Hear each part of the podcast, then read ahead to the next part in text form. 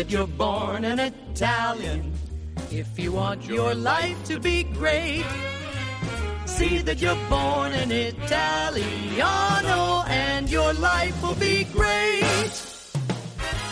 Hey there, Paisani. Welcome back to another episode of the Italian American Podcast. I'm John Viola, and I am joined today by my partner in crime, the Italian American Wikipedia himself, Mr. Patrick O'Boyle, and the belle of Bensonhurst, Miss Rosella Rago. And we are just back from an amazing trip filming Greetings from Italian America. And I have to say, I am so excited about today's conversation because really it continues what we've been doing for the past couple of days, and it brings in some new friends that we've made on our latest trip. But unlike most of our episodes of Greetings from Italian America, where we filmed kind of the well-known Little Italies of America, this time we were somewhere that is sort of uncharted on the map of Italian America for many, many people. We spent a couple of days in the Ozarks, in northwest Arkansas, in a little Italian colony called Tontitown. And I'm very specific when I say an Italian colony. This is a place founded by Italian immigrants, and we were there to celebrate the 123rd annual Tontitown Grape Festival. So we made some amazing new friends, two of whom are going to join us on the podcast today. And I think we've got a lot of great stories and information to share, and I think everybody's going to enjoy it, hopefully as much as we enjoyed our time there. Because, guys, I don't know about you, but I am still on Italian-American high from our time amongst our Paisani in Tontitown. Oh, Maron. I'm still recovering. That's absolutely true. You really have to say 123 years is really a monument. I mean, with the pause for COVID last year, 124 years going of something that I think a vast majority of our audience is going to be very pleasantly surprised to know even exists. Even people that I know who are passionate Italian Americans were amazingly surprised about our trip out there. And the people that I know that are like us, that are super nerds. Don't use the word nerds. Super passionate? What do you want to say? Hey, it's derogatory. That's like, what was that Big Bang Theory? Yeah. Wasn't that they nerds? I don't want to be in their category. I'm proud to be a nerd, but okay. We're intellectual. Super Italian-American intellectual. Yeah, that sounds better. Professional like Italian-Americans, they were very intellectual, jealous. I like that's better. That's like that. Nerds. We gotta own it. No, I don't want to own it. We gotta own it. No, because I don't know. We're a bunch of nerds. We gotta own it. No. We gotta go with it. We gotta full nerd. Never. But no, let me give some praise and kudos to Tontitown, Arkansas. As you know, because I'm a sick person, I need a lot of help. Right on the last minute yesterday with my good friends Tony Shillia, aka Tony Mange, and Eric Lavin. We took a day trip that turned out to be 24 hours in the car to Boston for the feast of St. Agrippina. And I was speaking to a woman there from their committee, and she goes, oh, you guys down there, meaning New York and New Jersey, like you have feasts that are older than ours, meaning from before 1900. And I said, that's true. But Tontitown fits into that category. So Tontitown's Italian festival, if you want to call it that, predates anything in Boston. Is that right? It predates everything in Boston? Yeah, sure. I mean, there's no feast in Boston. Now, when you go out into the hinterland, I don't know. But from what they told me yesterday, none of their feasts. Now, if someone's listening from Boston, please correct me. That was just a conversation I had with someone. She said none of our feasts go before 1900. No, I didn't think about that. And that would put Tontitown in a very old category. The feasts that start with 18, fill in the blank. Yeah, I mean, 1898. Let me give my version of the history. And we've got two guests, two friends that we made, two new Paisani that I think we're going to have long and fruitful friendships with. They're in the green room here waiting for us to come on. So, ladies, you can hear me. Now, once they get to know us, they're going to run. That's probably true. They're going to ring the plague bell in Tontitown. Bong, bong, I'd run too. They probably don't want us ever coming back after this weekend. But you can hear me. So when you do come on, if you want to correct me, please feel free. But the way I understood it, just to give a brief history of what we're talking about here, Tontitown, Arkansas is a small town in the Ozarks in northwest Arkansas. Obviously, not a place that most people assume has a healthy and historic Italian-American community, but in the 1880s and 90s, a group of about 45 Italian families from the north of Italy came over under the impression that they were going to be working for a guy from New York at a plantation in southeastern Arkansas. And when they got there, it was in some ways kind of a scam. And the guy went belly up. And a priest named Father Pietro Bandini, who had come from Italy earlier, who had actually been here in New York City, who had been in Montana working with Native Americans, who had been all over the country. He was in Manhattan. Yeah, he'd been in Manhattan. He's the founding pastor of Most Precious Blood, which is the church that's associated with Manhattan's Little Italy. Though Manhattan had many, many Italian churches. Yeah. And probably in preeminence would be Mount Carmel and East Harlem. All that being said, Bandini was the founder of Most Precious Blood in Manhattan. Yeah, this Father Bandini, this is a biography that I am anxious to get now that we're back, because I knew a little bit about him, but I didn't know how incredible of a figure he was. He basically found these 40-some-odd families and said, look, I think you're going to be a lot better off pursuing the kinds of agricultural livelihoods that you were familiar with in Italy. And he set out to find land in northwestern Arkansas where these Italian families could be engaged in viniculture, growing grapes and vines and eventually winemaking. And so they sort of took this like trek together, and these founding families found this town, settled it together with Father Bandini at the head of it. And the way that the story was told to me, the families and Father Bandini had 3 or 4 years from the bank to pay off the loans they needed to take out to buy the property. The first year, the grape harvest didn't come in because of a flood, and then the second year because of a drought, and then the third year it came in. And in thanksgiving for this incredible harvest that allowed them to pay off the property, these families got together for a picnic. And that picnic evolved into 124 years later and 123 iterations later, the Tontitown Grape Festival. And for us, I think the highlight was that these families and their descendants still get together, and they make the same recipes they made on that first picnic, which is Southern fried chicken and Italian spaghetti, all homemade, handmade pasta, hand-rolled, everything done by the community. And this year, we were 3 amongst the 7,000-plus servings, as far as they expected, of spaghetti and fried chicken that were handed out over the course of 3 nights on Friday, Saturday, and Sunday. So we just had the most amazing time. We got to meet some incredible people. 2 of them are here to join us today, thanks to some quick thinking by Pat and their ability to accommodate our schedule, so we really appreciate. We have Heather Ranalli Peachee and Kara Jo Engle, who are both descended from the original families in Tontitown. So, guys, you're like the families that came over on the Mayflower for the rest of America, but for us and for Tontitown, you are early settlers, and we're really happy to have you and to be together again. So welcome to the podcast. Hey, thanks for having us. Thank you. It's really a pleasure. So I think I could speak for all of us in saying that we were able to experience something really unique as your guests in Tontitown. I don't know, Pat, Rowe, what were your takeaways? I'm going to jump in. Not like that's out of my personality. The first thing is that, A, Bandini was such an interesting character. He deserves his own podcast episode. True. Because of what went on in New York, he absolutely deserves his own podcast episode. The second thing is, for those of you who are not familiar, we do the video series. Right. So we go out. This is John's baby, John's brainchild. We go to Italian communities around the United States and we, I guess, visually document them. John, would you say that's inaccurate? Yeah, that's our goal. Right. And one thing that we try to combat here, and I can only speak from the New York metro area because that's where I'm from. There's a profound ignorance of the rest of the country.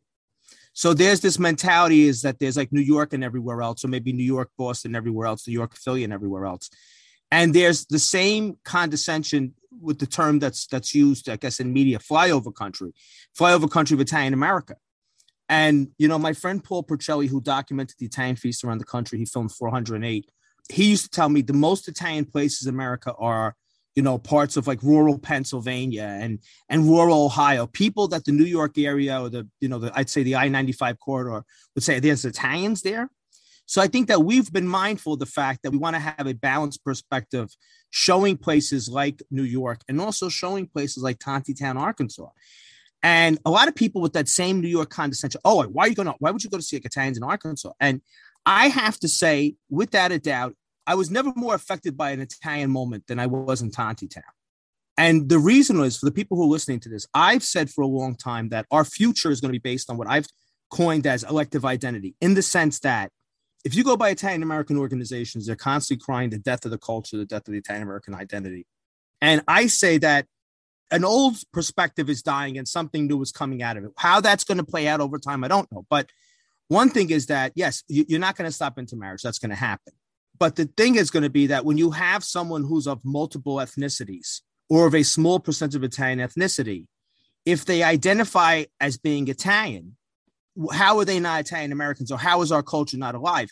And if they are, if they're genetically by blood, just a little bit Italian, yet they identify as being Italian, what greater monument could we possibly ask for? What greater testament is there to us that not only are we going to survive, but we'll thrive in the future? We may look different. We may not be in the same place, but we'll thrive in the future. And Kara Jo, you're the inspiration of that. Because when we first met you, I was listening to you, I'm doing the math in my head. I'm like, this girl's 1/8 Italian, right? And your daughter is 1/16. You have two girls, am I correct? Correct, yes. They're 1/16 Italian.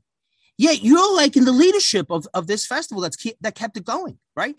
And when you spoke about it, you spoke about your family, when you got teared up, I was like, we don't have to worry because who we are is not based on a gene pool. And it was so moving to me. And the reason why I want to have you guys on is two reasons. A, I want people to know what we're doing with the video series, right? So that people don't have to wait till the videos are edited to see where we are, what we've done. And also, we can't have the same kind of conversation showing the video of the places we've been as we can with an actual conversation on the podcast. So that's why I was so, I was annoying John, we got to get them on. But you guys inspired me so much. I mean, Heather, your father, to be out in those fields with him and have him talk about, you know, I know he lost both of his, your father's 100% Italian. He lost both of his parents so young.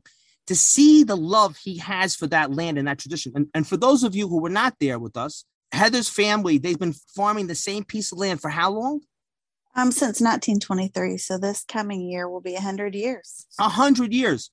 And as the area that your family farm is, and Tontitown was all Italian family farms, you know, like Kara Jo brought to our attention, like the streets are named for the founding Italian families.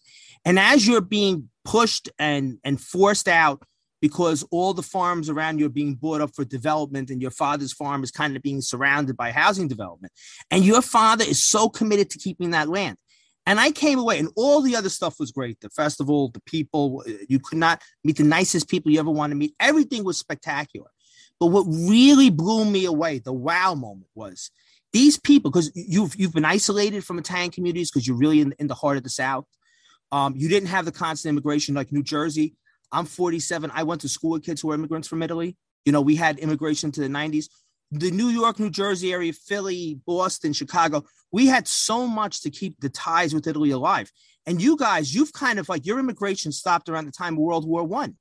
Yet, you know, we drive around Tontitown and there's Italian flags and things played the green, white, and red.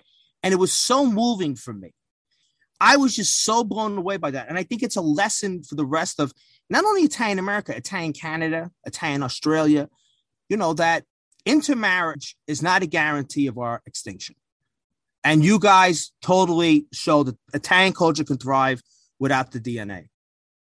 Let me introduce each of these ladies individually, and I'm going to start in reverse order of how we met them. But you bring up Heather's family, and I want Heather, can you introduce a little bit about your family and what you guys do in town, how long you've been doing it, and the unique case in that you guys are the last commercial grape growers and winemakers in what was a long line of this industry. So introduce yourself and your family a little bit for us. My name is Heather Ranalli Peachee. I'm the fourth generation here in Tontitown. Started with my great-grandpa, came from Italy to Arkansas in 1907, bought our farm in 1923. Today, my dad is the last commercial grape grower here in Tontitown. My grandpa was a winemaker for Granada's Winery that was here. They closed, I think, in the early 80s. So the wine industry especially was always part of our life. After he passed away, my dad just made basement wine all of my growing up.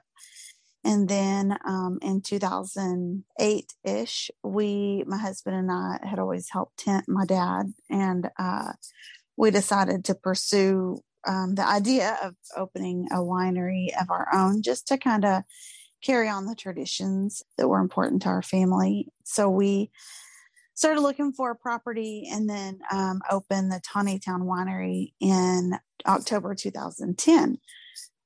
We named it something I think we didn't get to talk about when y'all were here. We named it the Tontitown Winery because we felt like that and you know, it could have been like the Ranalli Winery or whatever, I guess the Peachee Winery if we wanted to, but we thought that it's important because Tontitown has such a story to tell as far as, you know, lots of stories, but winemaking was such a big deal in this area. And so we felt like it was important to kind of encompass all of it and call it Tontitown Winery. We have the history room. We've added pictures, things like that, because I think it's important for people to know that we're not the only one. Or just right now the last one. Yeah, I found that really amazing, and I actually kind of felt that in the winery because you guys were able to not just buy a property, but actually buy what had been a long time functioning winery, right? Yep, we did. We bought, it worked out so perfect because this house it had been for sale, the funding fell through, and I really believe that it all worked out perfect for us to be able to come along and buy this property because it did house it was called Dixie Pride Bonded Winery number 40. So the 40th after Prohibition. Also, we loved the location, you know, because it was close to the center of town. One of the things that they always say is whenever they founded Tontitown, they put the church where it was located because they felt like that was the center of the community. And I think that it's really cool that this house is within eyeshot of the church, and also more importantly, within earshot of those church bells, because we love to hear those. You know, you keep calling it the house, and I felt like we were in a commercial winery for sure, but we were like being in your house because, so for the audience that doesn't know, Kara Jo is a team member at the Tontitown Winery as well, and that's how we ended up getting there because we basically, like we always do when we do these Greetings from Italian America episodes, we called the people behind the festival, and they said, oh, you know, this young lady's going to meet you, and Kara was kind enough to take some time off of work and meet us on a Thursday or a Wednesday, whatever it was, in the middle of the week, and she said, oh, you know, you can come over and film, and I'll introduce you to Heather and her husband, and so it was a lot like being at home because the second we sat down in this commercial space out of an old home, it was part museum, it was part gift shop, it was part tourist board, and it was part family room because we sat down in the restaurant and all of a sudden all this wonderful food came out, and the team at Tontitown Winery shared with us all these amazing delicacies that they've cooked up utilizing the grapes and stuff. So we blew right through our schedule and we just stayed and hung out forever, and it was so much fun. But yeah, you guys really do keep the flame alive, not just commercially, but spiritually as well. Can one of you guys tell me, I know I discussed this with Chris, Heather's dad. At one point, there was like 14,000 acres of commercial grape growth down in Tontitown. And is it true that it's just, now you guys are just 18 acres, right? That's exactly right. Yeah. There was a Welch's juice plant in Springdale, which Springdale is like a neighboring city. A bigger city right next door. So Welch's was there. So there were lots of grapes grown in Northwest Arkansas. They left in also the early 80s. So with, you know, the wine industry starting to slow down and then Welch's leaving, there just wasn't anything to do with the grapes. So people started pulling out vineyards at that time. And Kara, you were our first ambassador upon arrival, and one of the things we talked about, you took us to the church and you took us to the park across the street, which is essentially the heart of town. I mean, what we found in Tontitown was just one main road, which is Highway 412. It's kind of Main Street, and there's church and a park across the street, and everything else radiates out from there. You were telling us a lot about the kind of changes that are going on. Introduce us to your family and how long you guys have been there, and if you can, share with us a little bit about what's happening in Tontitown now. So I am, the fifth and sixth generation. So my great grandfather, along with his adult son, Felix, which is my great grandfather, were two of the original settlers. And so I am the sixth generation. My daughters are the seventh, and, you know, Heather's family, they have the farm and the grapes and all of that. My family did more with we had the Artimani Mercantile. I had no part in it at the time. But my my great-grandpa Beato and his brother had the Artimani Mercantile. And actually also right here on the corner across from the church, just a couple doors down from now the winery. So we did a lot. I say we, when I say we, my family, did more with the farming as far as animals and things like that versus the grape part of it. But yeah, so it's really hard. Like I was telling you guys, and Pat, you mentioned me choking up, but it's still really hard for me sometimes to talk about, and you introducing us was fabulous. So I appreciate that. That made me choke up again.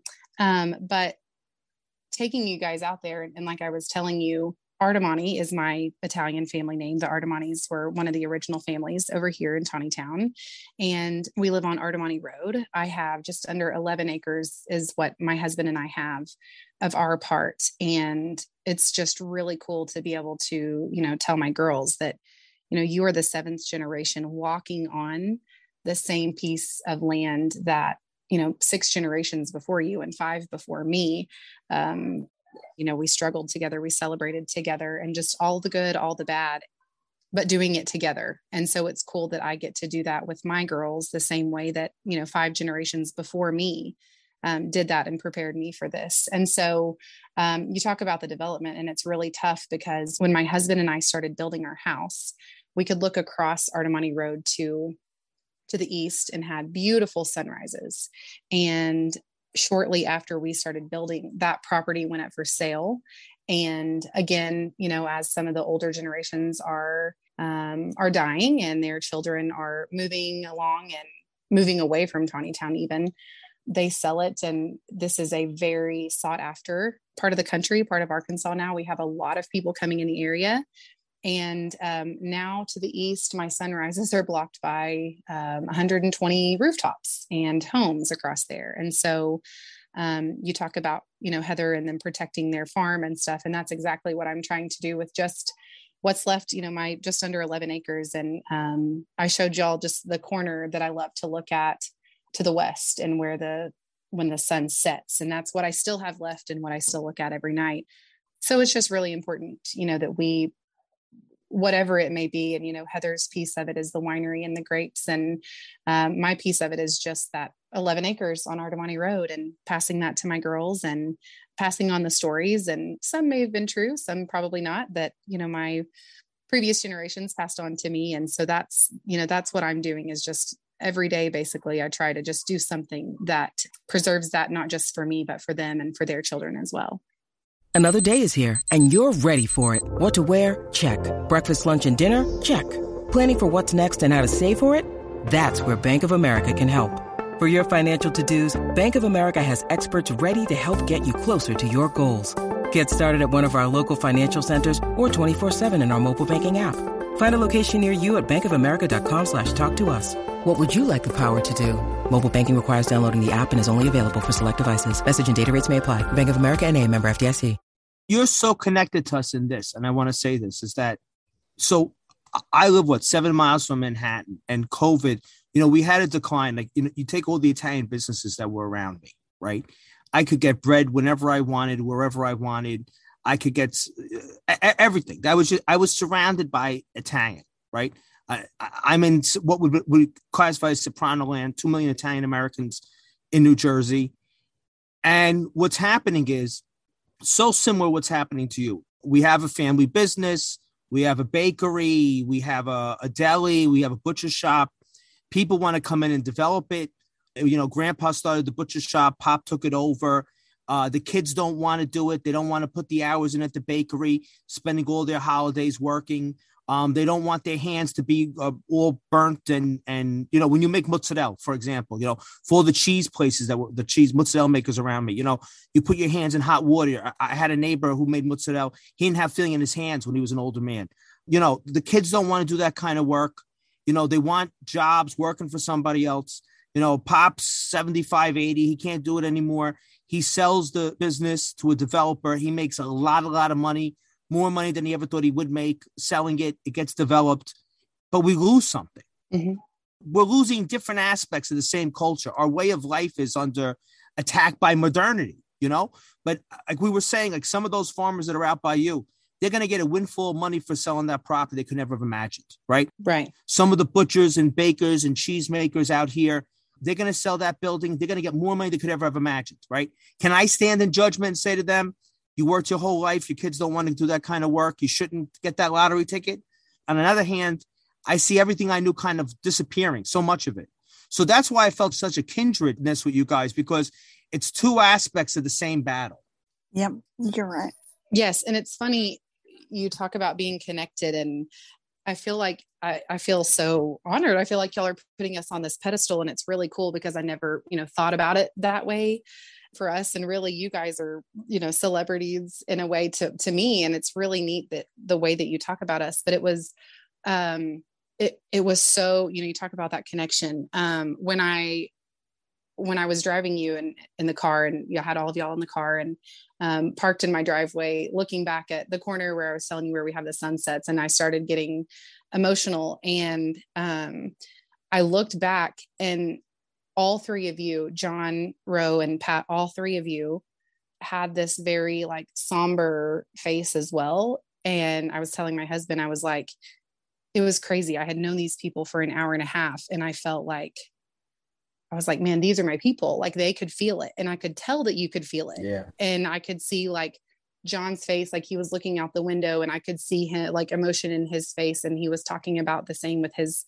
family, and when they were moving together. And it was, I don't know. It's just crazy to think that here we are in Northwest Arkansas, surrounded by Rose's beloved cows. Forget it, the cows, forget it. But I just want to point out how we had this amazing connection with you almost immediately. Mm-hmm. We barely knew you, but we became very fast friends. By the end of that car ride, we were related, and it almost didn't happen just because what I found out later when we went to the museum was the very sweet woman who is the docent at the Tontitown Historical Museum told us that she was supposed to actually be our guide. Mm-hmm. But they assigned her Ryan Calabretta at the very last minute. And you had to they pulled you in to jump in to take care of these three Gavones from the East Coast. Oh, here we go with another insult. Why did now Gavone? I'm not taking that one either. God, you could hold that one. I'm not taking that's worse. Anything else in the that's worse than nerd. I'm gonna come to New Jersey and murder you. Why would you say Gavone is a trigger word? That's like a Pavlovian dog. But anyway, Ro, let Ro finish. Ro, you were saying I don't remember what I was saying. You were saying how much you love me, Ro. Yes, you, Kara Jo, girl. We almost ended up with a different tour guide. We almost ended up with a different guide. We would have had a totally different experience. But these are the moments that I believe in fate and destiny and synchronicity, whatever the hell you want to call it. But I just think that God puts certain people together for certain reasons. I think we would have had a totally different experience in Tontitown without the two of you, without you especially, Kara Jo. I mean, it was like you are a long lost sister from Arkansas. Yes. Because we read your passion. We got it.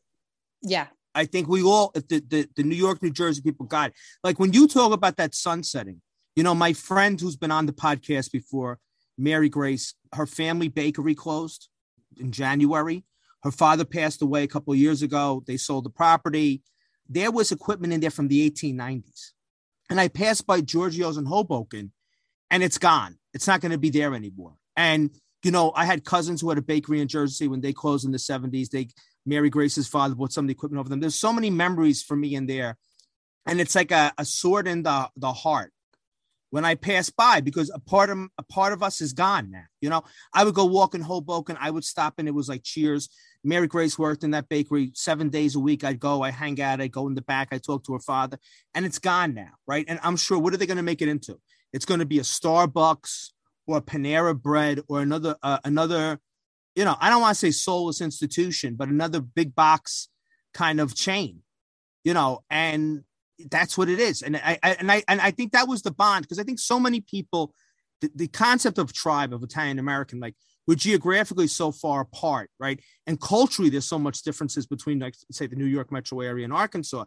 Yet this thread binds us, right? This sentiment binds us. This mourning of the loss binds us.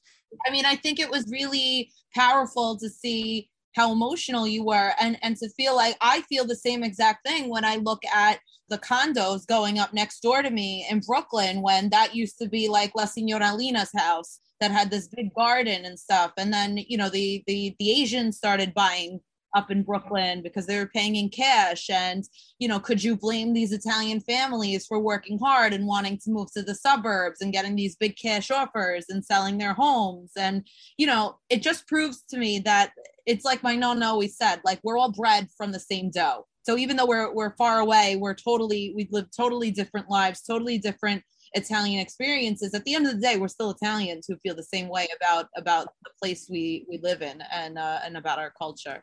Yeah.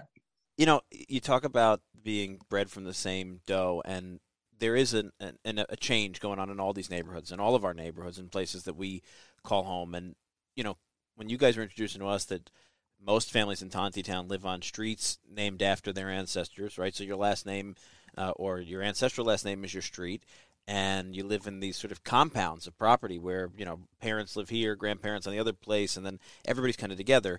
It struck me because it's not dissimilar from the way I was born in a tenement house with 6 apartments that was all my family. And everybody else around me in the neighborhood was from either the town my grandparents came from, called Sanza, or 3 or 4 towns over, different parts of Campania. But that was our neighborhood, and it was this kinship group.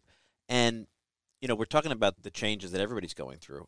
But let's talk about some of the consistencies and some of the threads that have kept this community together, because you both mentioned the church, and this festival is all done out of the church. It felt like everything is done out of the church, because the church is right across the street from City Hall and the park and the museum. Tell us a little bit about your involvement. Kara, you're still involved in the celebration of the festival. Tell us a little bit about how it's pulled off and what it means to the town, and how people interact with the festival every year. Yeah. You know, truly, and even back in my childhood, I'm one of the younger generations, but for so many years, or so many decades and generations, the church was the heart of the town. And while it still is-ish, it's kind of fading away from that, unfortunately.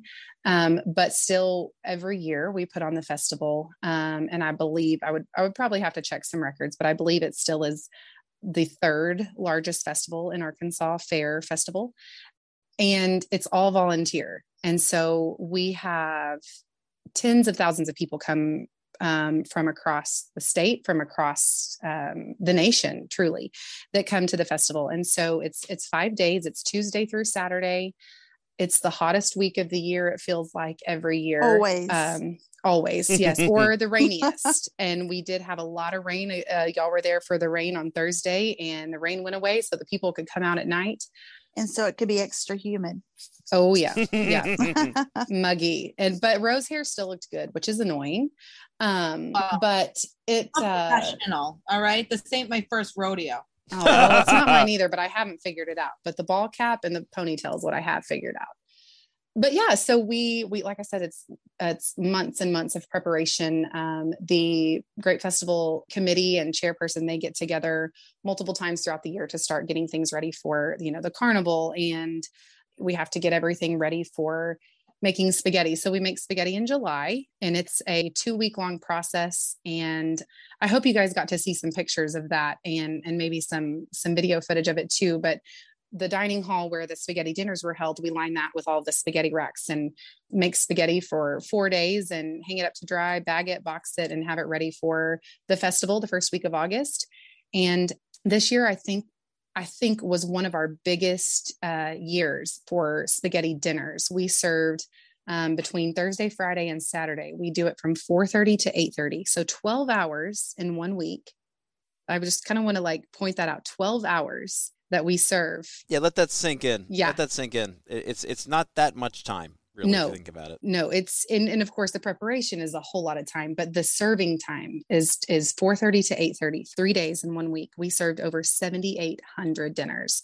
So just under 8,000 dinners that we served in 12 hours. And it's crazy to me every year. And I do it every year, and I see it every year, but it still blows my mind. And we have, you know, the arts and crafts, and we have the live music. But I really think that, you know, besides the little ones who come for the carnival rides and the teenagers and stuff, you know, that like to come out and do the carnival part of it and the rides, the spaghetti dinners, that's what brings people in. And they, you know, we use the word famous, and it's true. Like, we have famous spaghetti dinners in our area. And it's funny, you know, we were talking about there in the park, we were talking about the different traditions, the foods that we all enjoy as our families. And here in the South, I really don't even know how the chicken thing became so popular, but if you're coming to Tontitown, you're not going to have spaghetti and meatballs. I mean, you can, we have that, but you're going to have spaghetti and fried chicken. And, I love it. I love being a part of it.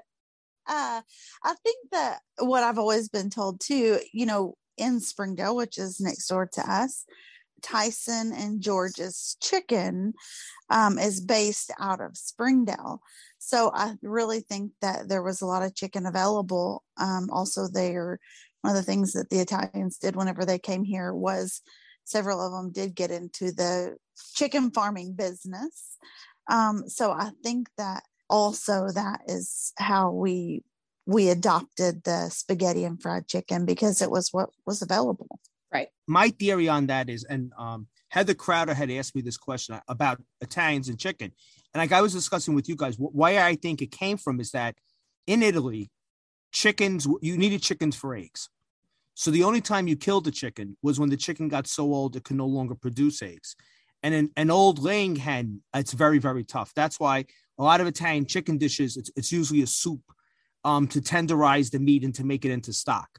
If you had too many males that were born, you would castrate them. So you'd have one rooster, and then you'd have capons, and they would be fed and they would be killed for a holiday, typically Christmas. You know, the only time you would kill a healthy chicken is if someone got very ill. And that's where the idea of a chicken soup came from, because you'd kill that chicken because the hope was that the protein would give the people the strength to beat their illness in an age before antibiotics and penicillin.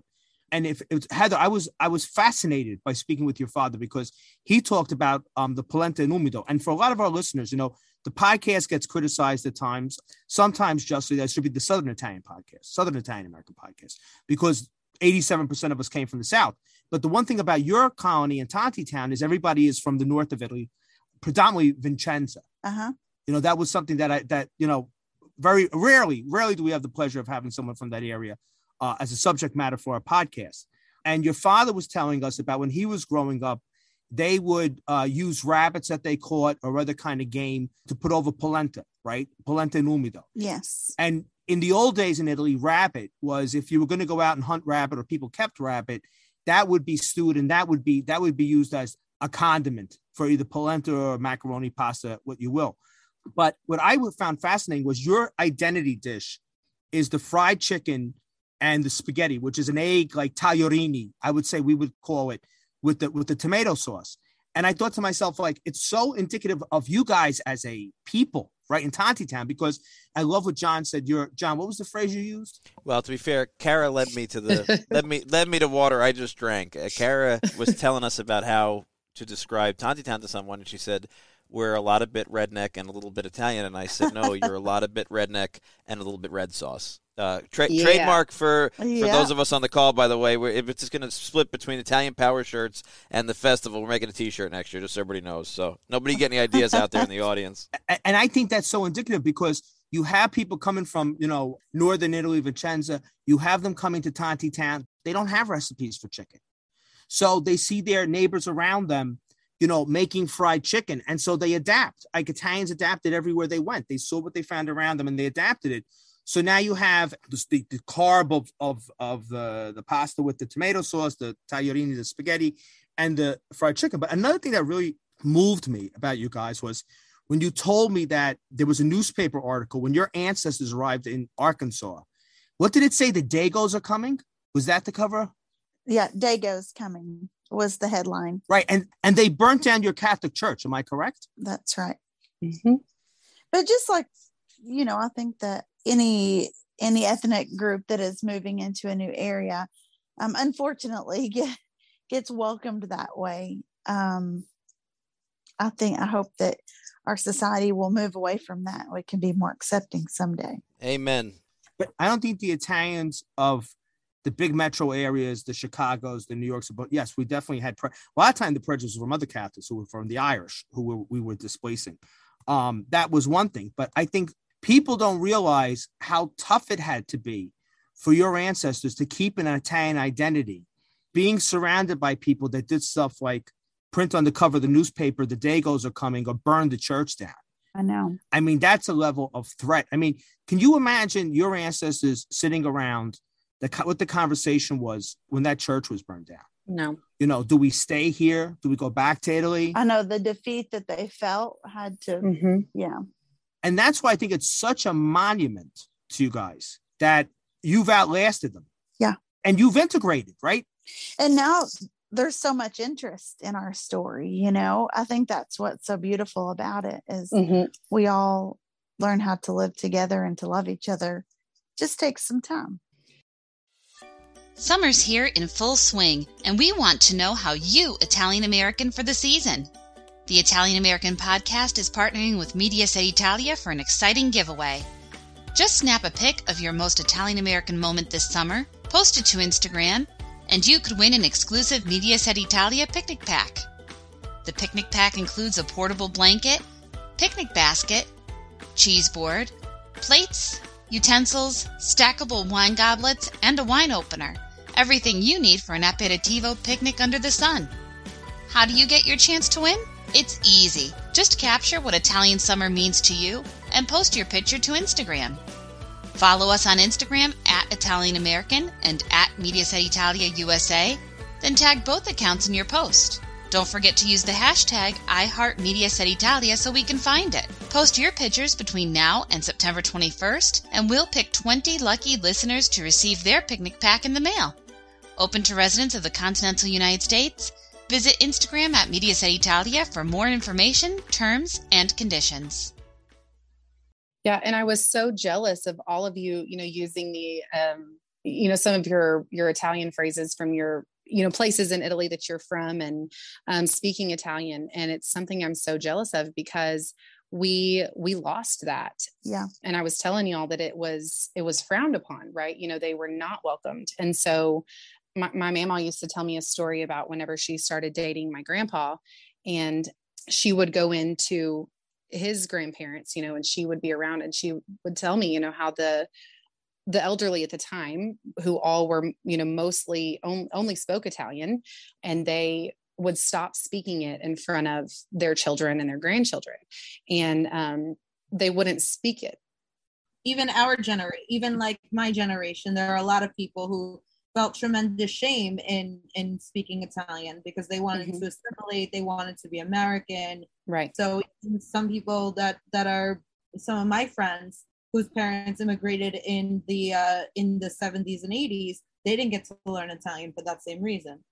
Yeah. And it's just sad because like Heather said, like now everybody has this interest in it and people say, oh, do you speak it? And it's so sad because you have to explain to people that, you know, it was frowned upon to be Italian and to speak Italian. And they didn't go, you know, they didn't go to town. The elderly, they wouldn't go to town because, you know, they feared for their lives. They feared for the hate that they would receive because they couldn't speak English. And, you know, that was something that they forced upon their children and grandchildren is to, you know, kind of lose that tradition, that heritage, the language, and be, you know, and Americanize themselves. And which was the, you know, the point of them coming over, right, is like for the better life. And that's what they were doing to them at the time. You know, they were giving them the better life by trying to remove some of their Italian heritage. And it's just so tough for me and, you know, and my generation because they were forced to give that away. And now it's like, we're being forced to, and not necessarily forced to because I, you know, want to, but now we're being forced to kind of go back and study so much because we did lose that. But there is so much interest in our heritage, in our story. And we're so fortunate we have people who are writing books about our town and about the settlement itself. Anthony Borgononi has a beautiful book that just recently here at the winery, he had a book signing event and gave a talk on that. And we have the So Big, This Little Place, which is so true of Tontitown. But that book about, you know, about the town itself and Memories I Can't Let Go of, another book. So we have all of these different things. And so while it is still very difficult to pull all of that out and force through with preserving our heritage and preserving our story, we're also very fortunate that we have so many others who are interested in doing a lot of the work as well to help us do that and to help us in our preservation. And I love that other places, like, because I just feel sometimes so isolated. We talked about it in the park, how like Arkansas right here, we're such an isolated Italian community, Italian American community. And so it's so, I don't even know the word that I'm looking for, but it's so amazing to see you guys who are so rich in your heritage and rich in, you know, the Italian American community where you are, to want to help us and to, you know, to seek us out and to come see us. And when I tell you that, it's like, it's so inspirational that I don't know, it feels really lame saying that, because inspiration isn't even a good enough word to use for what I feel like our day and a half with you guys did for us. But I'm so inspired by y'all and by what you, you know, want to help us do, and your love for what you saw here in Tontitown. And I don't know, it just gave me a really big push to, you know, to want to do my job even better. I agree. You know, I really appreciate hearing that, because for me, I think that the seminal moment of being there, first of all, I was a big fan of the fried chicken spaghetti combo. I'm a red sauce guy and I love fried chicken. So we ate it 3 times. It was like 2 pillars of I don't want to say gluttony. Like it was like yum and yummy. Yeah. And we ate it 3 different times. The best was the festival itself, I have to say, with all respect to the restaurants we visited. But I think the 2 highlights for me were walking into the festival to see everybody getting fed, because we didn't really know what to expect, right? They talked about these thousands of people that were coming. But, you know, when we go on these Greetings from Italian America trips, we're filming pretty much nonstop. And we were rushing to get to the spaghetti dinner, and we pulled into the festival grounds around the church, and the line to get in, first of all, it was 90-something degrees, and the humidity was like definitely 99-point-something%. I mean, you just... Like, yeah, the minute you get out of the car, you sweat. And it's 4:30, 5 o'clock. The sun is just everywhere. Ro kept saying the shadows don't know to do their job here, because no matter where you go, you felt like the sun was just on you. And we're looking at this friggin' line, and it literally stretched all the way to Oklahoma. I know. It was like 3 hours people were waiting for this dinner. Yeah, they wait forever. Every year. And that, I know why it made me so happy. And I'm not trying to like stir stuff up, but their ancestors burned your church down, right? Cause I love that. No, you bring that up, Pat. You bring it up. You were the horde, right? Like, we civilized the entire world. What, 58% of UNESCO World Heritage Sites are in Italy, John? Am I correct? It used to be 57, but around 50. Like 50, more or less. Half of the world's UNESCO World Heritage Sites come from us, right? We are the cradle of civilization. That's pretty interesting. You know, we are the people of Da Vinci and of Dante and of Marconi. I mean, go on and on and on. But, you know, and we were the horde that came in, and they burned your church, and they called you dagos, and they kind of warned the citizens on the cover of the newspaper. And your revenge is you didn't burn their church, and you didn't call them barbarians on the cover of your newspaper. You fed their kids, and now they're online for 3 hours to buy your spaghetti and fried chicken. What greater Italian revenge could you have on these people? Yeah, that's true. You're right. Success, for sure. Yeah, and it's funny you say that. So on Thursday, my new role in the festival, well, new for the last few years, I should say, but I just got promoted to the ticket taker at the door greeter. You're the bouncer. You say who comes in and who doesn't. I do. I get to shut the door in some people's faces and say, not yet. And it's funny because we see all these Springdale people that come in that, you know, we know their families. And sometimes I really do think there was one time I said it to my friend, and I was like, I just wonder if some of these people that are coming here and that love us and love our food and you know, that spend hours and hours waiting to get this one plate of spaghetti and fried chicken, if their ancestors were the ones that like hated our people, like, are their people the people that were mean to my people? And so it's crossed my mind before, actually, that I'm like, you know, because you have these people in Springdale who have been here forever and, you know, generations of that. And so it just makes me think sometimes, like, it's just funny how things come full circle. So, you know, like you said, there's no better revenge than the Italian way. And it is, it's like, you know what, I'm the bigger person. And instead of burning your church and ruining your family, I'm just going to feed you and welcome you. And, maybe say some cuss words behind your back, but I'm going to feed you. We do win with love. That's who we are as a people. We do. I agree. Yeah. I always say our great secret, the Italian American secret sauce, is that we're really, really good at being human beings, at the things that make us humbly human: family, food, togetherness, music, the joy in the little things. And that's the takeaway that I have from our time in Tontitown, which is, you know, it's not the big Little Italy like we have with a bunch of red, white, and green neon. And, you know, it doesn't have the gigantic presence that everybody thinks of with some of these Italian communities around the country. But it's really human, and that's why you guys always quote this little place, so big, right? This so big, this little place. So big, this little place, yeah. And it's got so much heart to offer and such a feeling of community. And, you know, we came in the morning to watch the preparation of the sauce, and I often feel when we travel around Italian America, we're met with a little bit of suspicion at first, right? That's normal. And then we tell everybody what we're doing and blah, blah, blah. But we were obvious outsiders. We sounded and looked like obvious outsiders. One guy asked Ro if I was Luigi from Mario Brothers. My new mustache is not popular, but that's a whole other episode. They thought I was Marissa Tomei from My Cousin Vinny.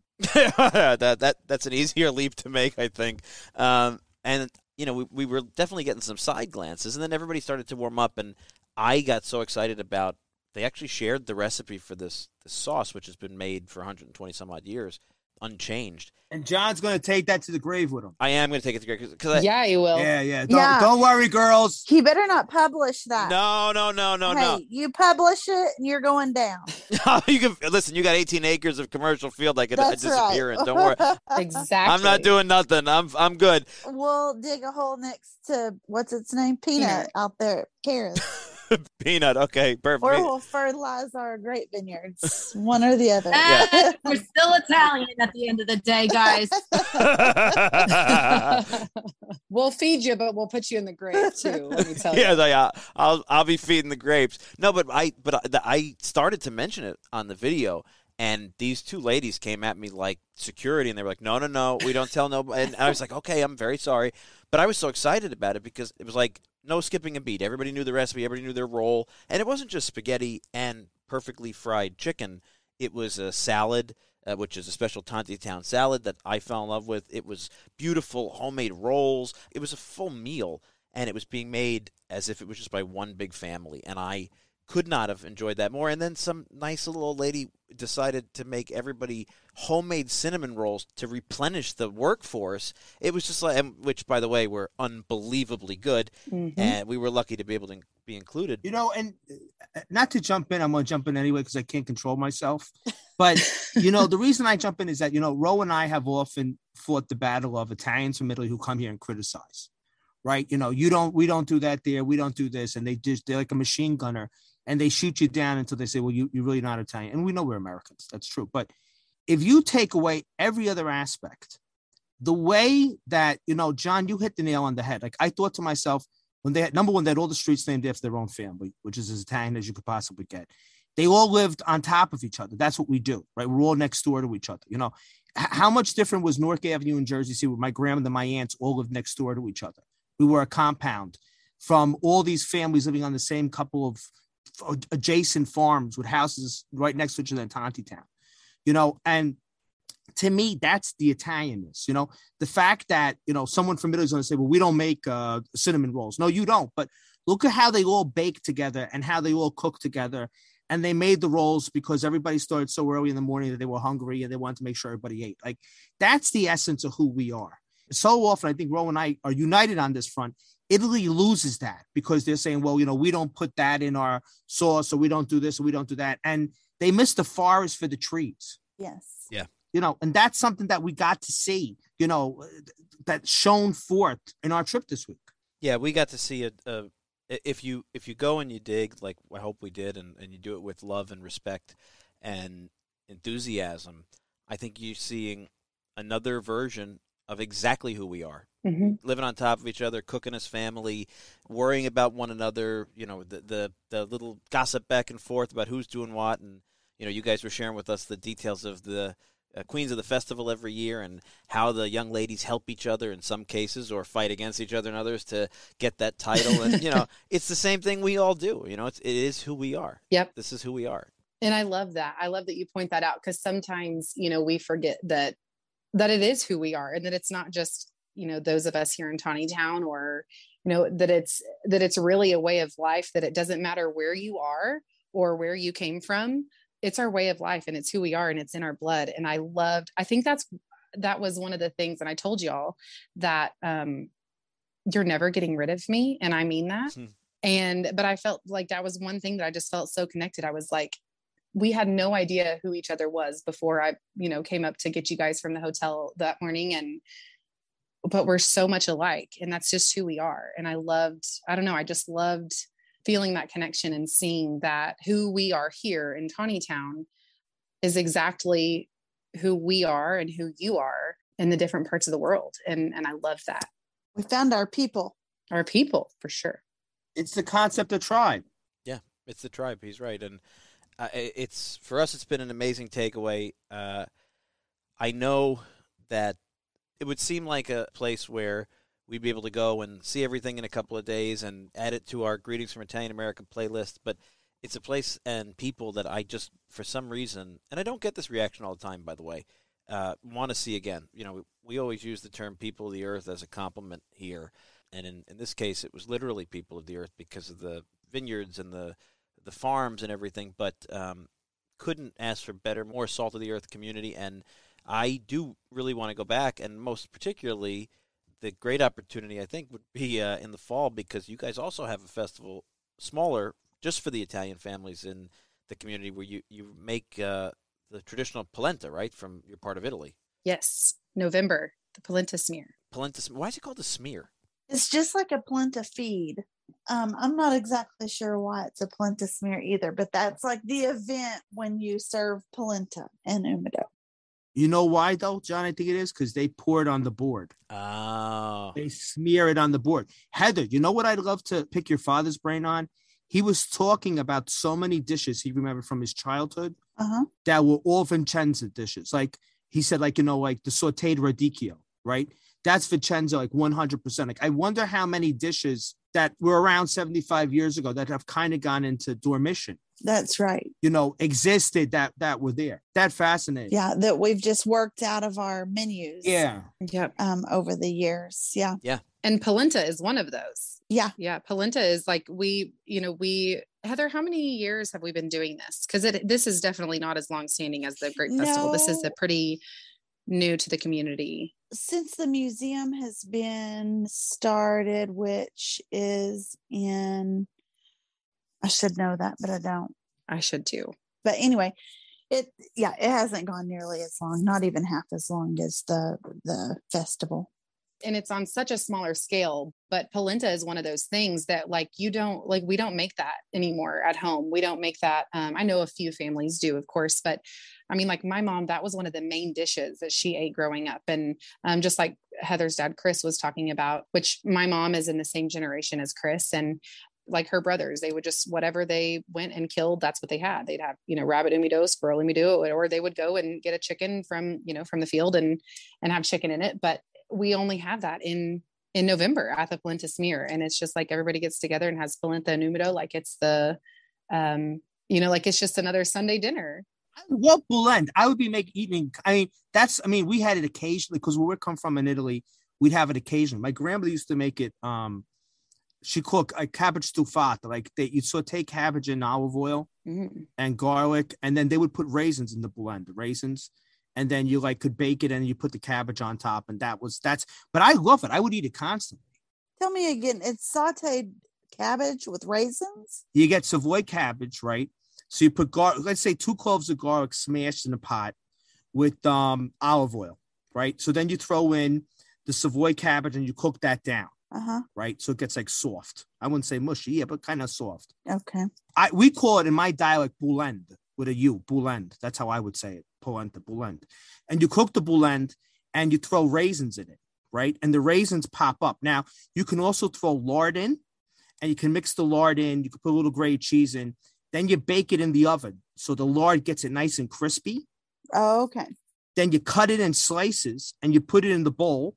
So you have the boulanda with the raisins in it, and then you put over it the cabbage stufat. And it's like the most delicious thing in the absolute universe. Wow. I could like cry. That's interesting. Oh, it's, that you need to send us the recipe. Yeah, that's what I was going to say. If we're sharing recipes here. Yeah. You could do so much with boulanda. I love cabbage. Pat, you may have to make it and bring it. Well, speaking of recipes, we have to come down there and teach you what to do with pumpkin flowers, because what we saw there, like, you guys are throwing those in the garbage. I know. And like, I'm still not okay about it. We wanted to cry. We wanted to cry. That was very traumatic. That was very, very traumatic. Well, you should have snagged some and taken them home. Well, you've inspired me, because I am on a mission. I shared the recipe that you showed me, Ro, and I'm on a mission, and we're going to have it this week, because I am no longer throwing that in the trash. We will have fried flowers. That will be the single proudest moment of my entire career. If I can inspire you guys to not throw the pumpkin flowers away and fry them and eat them, because they're friggin' fantastic. I'm going to send you a picture. This recipe exchange is very important, and it's a reason for us to come back. And I will say, ladies, I'm just going to put this out there. If anybody happens to hunt a wild squirrel in the time between now and the polenta smear in November, I would be very, very excited for the prospect of trying squirrel and polenta. So just in case anybody has one in the freezer, or, you know, they're thinking about making it, I'm just saying, if it's going to be on the menu, if there's a possibility, keep me in mind. Save me, a hind quarter or something, because I've always wanted to try squirrel. And trying it in the Ozarks, in the Italian American Ozarks, would be an amazing way to do it. I'd be very excited about that. If you come in November, I will guarantee you squirrel umido. Oh man, that is, how do you say no to that? That's an offer you cannot refuse. That's an offer we can't refuse. It. Absolutely. All right, you heard it here, folks, on the Italian American Podcast. Did Bill Clinton ever have squirrel and umido as your former governor?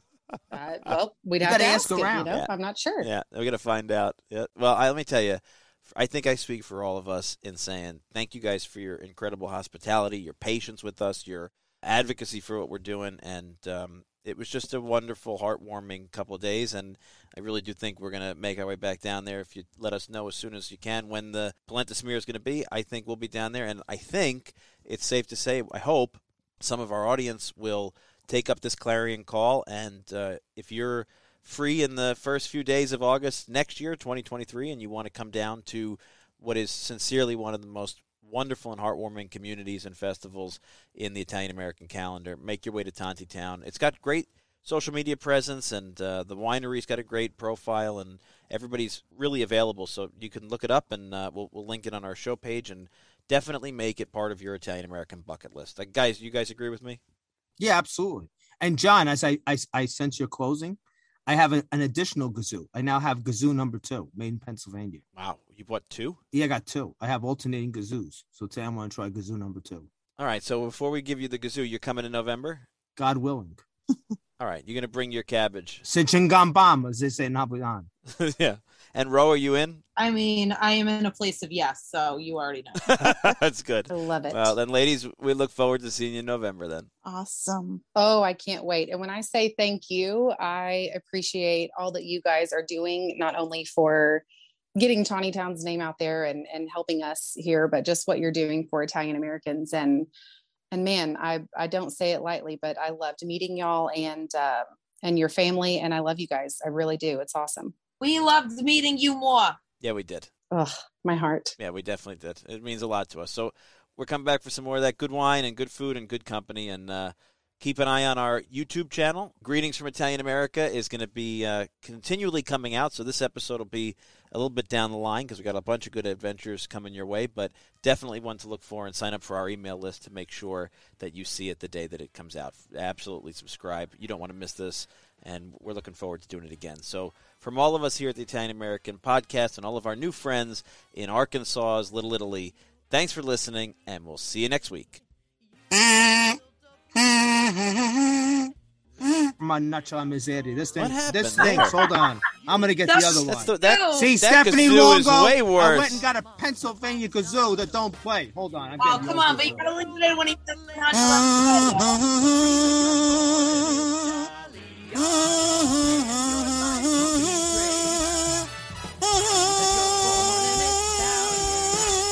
But you really get it now. You are really improving. That sounds freaking awful. And your life will be great. See that you're born in Italiano and your life